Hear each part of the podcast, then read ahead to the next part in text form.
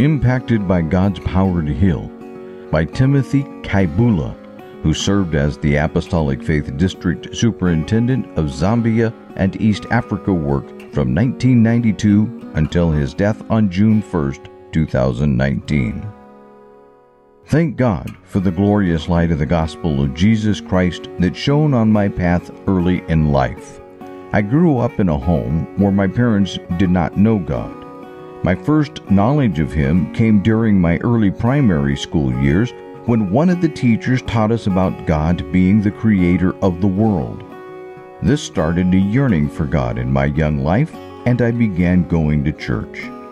I grew to love the church activities and took part in them all through my teenage years. Unfortunately, all this activity was without me having any actual knowledge of what it meant to be truly born again.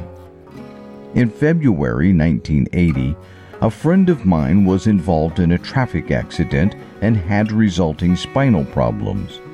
He was invited to the Apostolic Faith Church and was anointed and prayed over, and God healed him.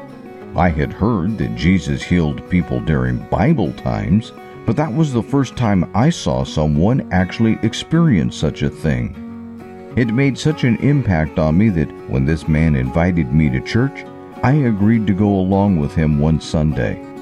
This was the turning point in my life. The first time I went to the Apostolic Faith Church, the people of God welcomed me, and the word preached appealed to me, but I did not respond. However, on a following Sunday, a sermon taken from Mark 5 touched my heart. Through it, God revealed a lot to me about my past life. I gave my life to God that day, and He saved me. Peace came to my heart, peace like I had never known before.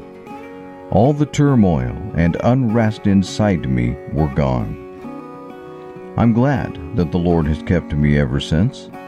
I've had trials and tests, and at times the burden has not been easy, but God has always been there to sustain and help me. In 1981, I had jaundice, and for two weeks I continued to work.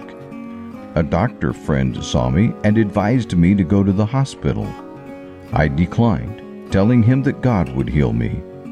My boss resented my presence at work because she thought the condition was contagious. One day I closed myself in the office pantry and prayed.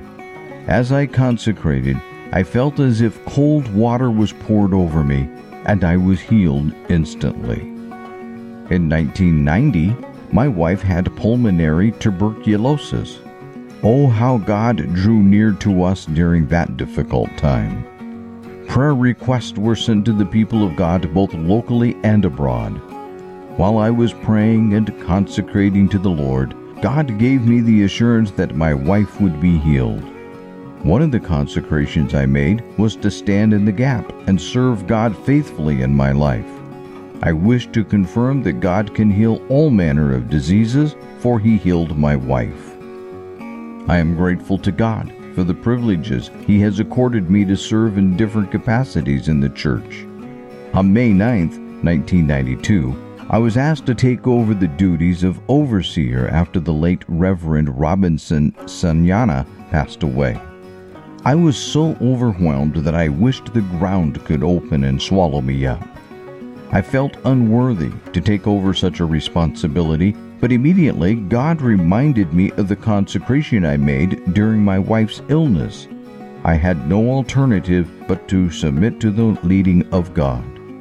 It is my earnest desire that the will of God be paramount as I attempt to discharge these duties for His honor and glory. I realize that without God I can do nothing. Jesus is my Savior healer, counselor, and keeper in every situation that comes my way. Praise be to Him. Words cannot suffice to thank God for His grace He has extended. My earnest desire is to serve the Lord faithfully until He comes or calls me home to heaven.